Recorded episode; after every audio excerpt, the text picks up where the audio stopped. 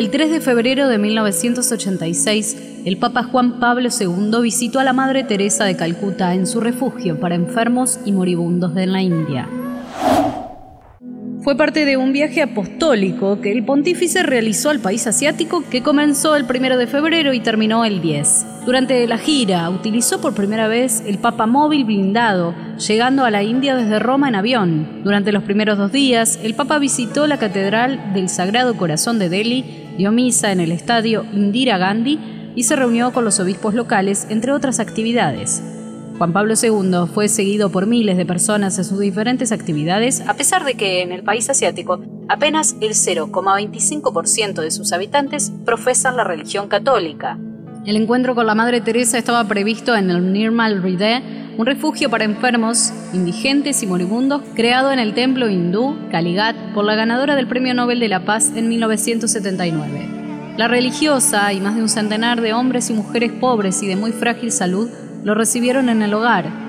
El Papa polaco los tocó uno por uno, algunos los besó a la frente y a los que no estaban agonizando les dio de comer un plato de sopa hecha con yogur y pan. Los moribundos estaban acostados a nivel del suelo, otros yacían sobre un entarimado de cemento a un metro del suelo, expectantes por la visita.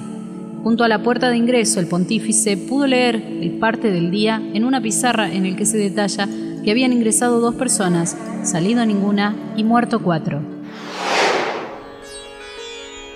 Desde 1962, cuando la Madre Teresa y las misioneras de la caridad empezaron a recoger a los primeros moribundos abandonados en las calles, habían sido contabilizadas casi 50.000 personas. Acompañado solo por la religiosa, el Papa entró en la celda de la muerte, donde reposaban los restos de los cuatro fallecidos ese día, un hombre, dos mujeres y un bebé de meses.